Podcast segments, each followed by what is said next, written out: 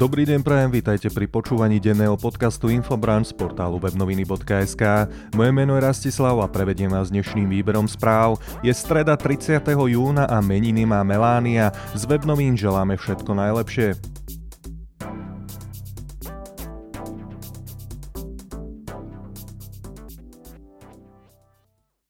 Začíname domácou top témou.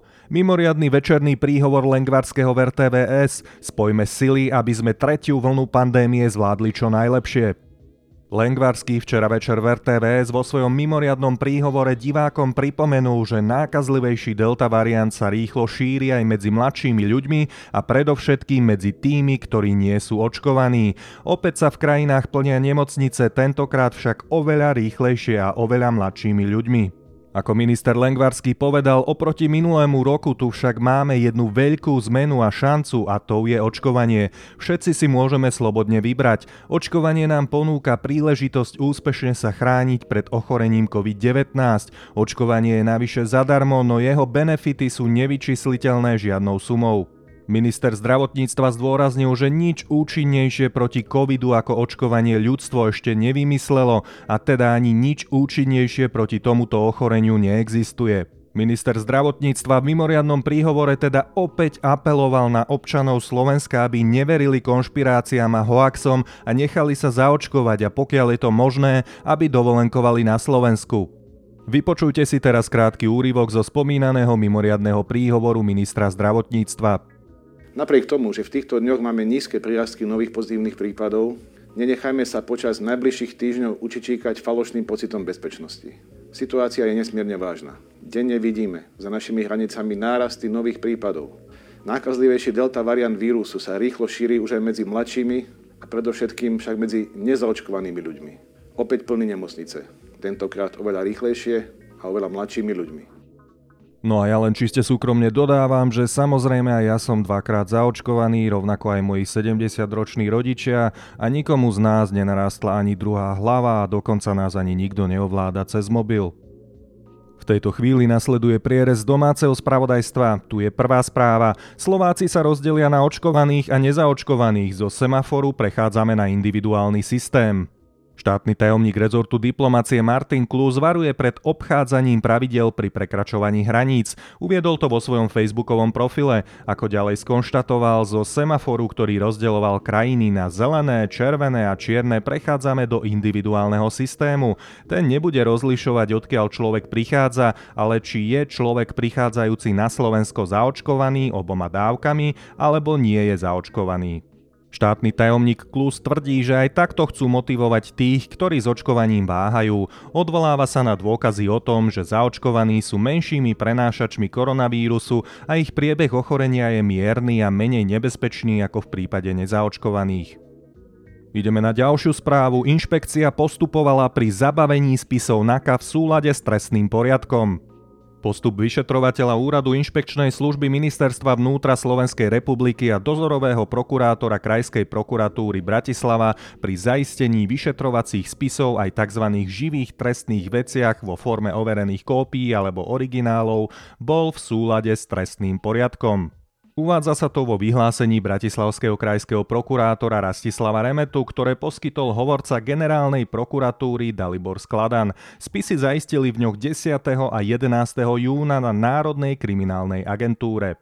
Ako Remeta zdôraznil, vyšetrovateľ zaistil celkom 7 vyšetrovacích spisov, z toho boli 3 originály vyšetrovacích spisov v tzv. živých trestných veciach, ktoré už boli vrátené vyšetrovateľovi NAKA. Je potrebné pripomenúť, že v žiadnej trestnej veci, v ktorej bol doposiaľ zaistený vyšetrovací spis, nebude ohrozený účel trestného konania.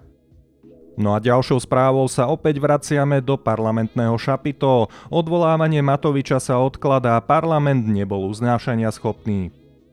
Včerajšia mimoriadná schôdza mala odštartovať tesne pred 20 hodinou, ale podpredseda parlamentu Gábor Grendel oznámil posunutie jej začiatku na 20.30.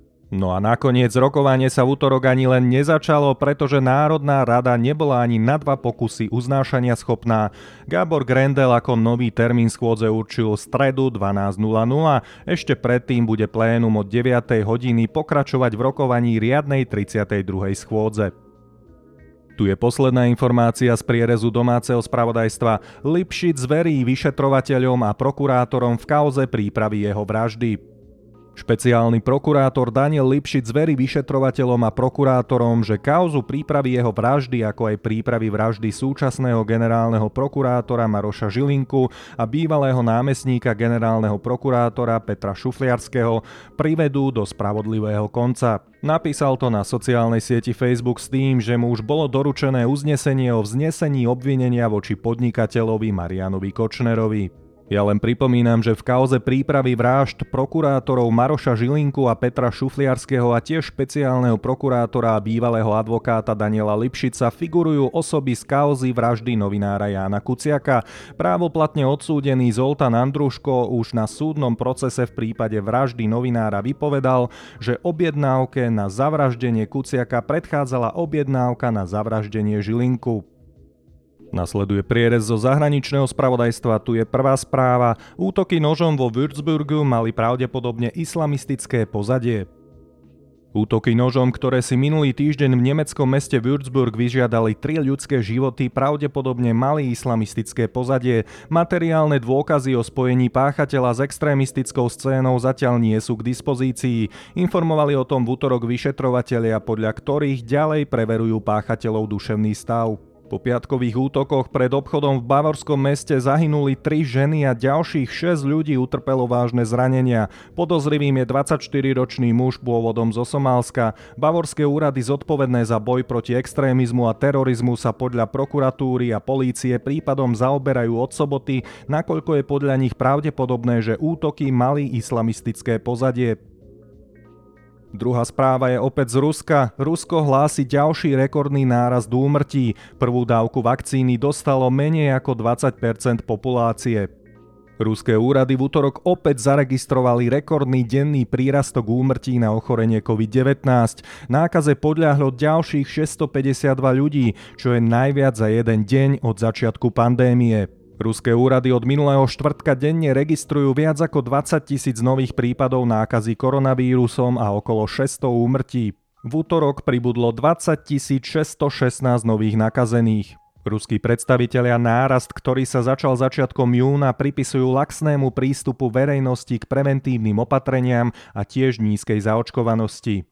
Krajina dosiaľ oficiálne potvrdila takmer 5,5 milióna prípadov nákazy koronavírusom a 134 545 súvisiacich úmrtí. Samozrejme v prípade Ruska sa môžeme baviť aj o tom, či a v akom počte sú čísla relevantné a naozaj pravdivé tejto chvíli sú tu športové informácie. Tu je prvá. Tour de France 2021, štvrtá etapa. Sagan bodoval na prémii aj v cieli, ale v špurte bol najrýchlejší Cavendish.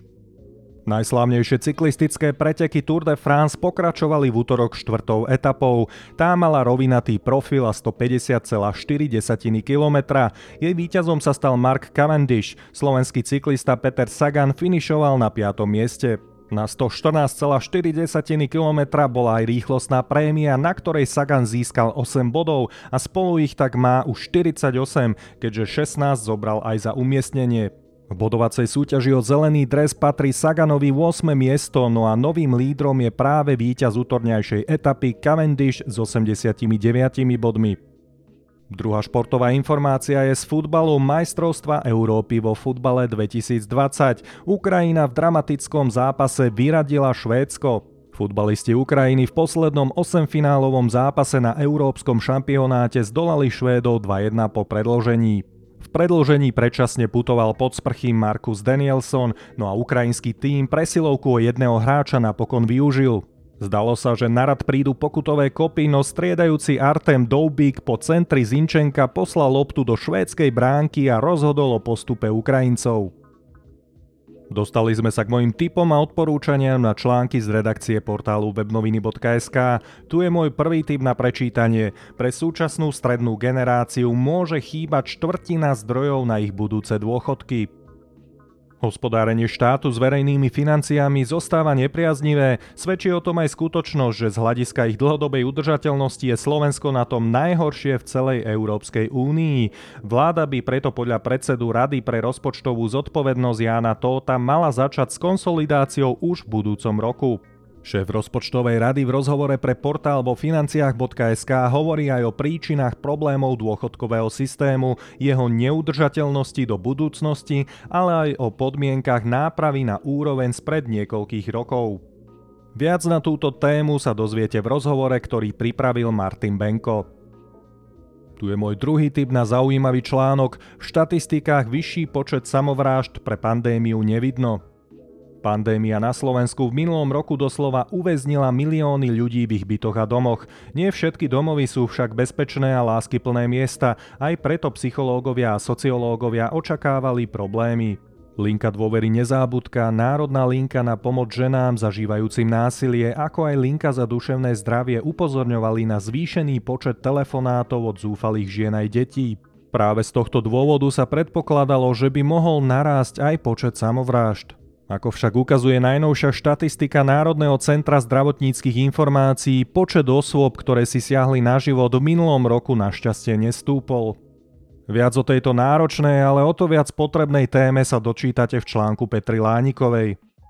Z dnešného prehľadu spravodajstva je to odo mňa všetko, vypočujte si ešte, aké počasie môžeme dnes očakávať. Malo by byť jasno až polojasno pri prechodne zväčšenej oblačnosti, ojedinele prehánky a búrky.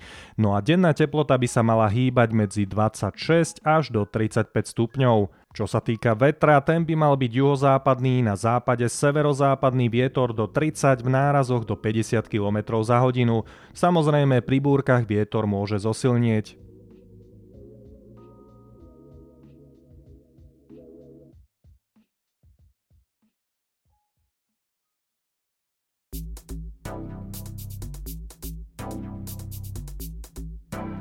Počúvali ste denný podcast Infobranch z portálu webnoviny.sk. Moje meno je Rastislav a želám vám čo najpríjemnejšie prežitý deň.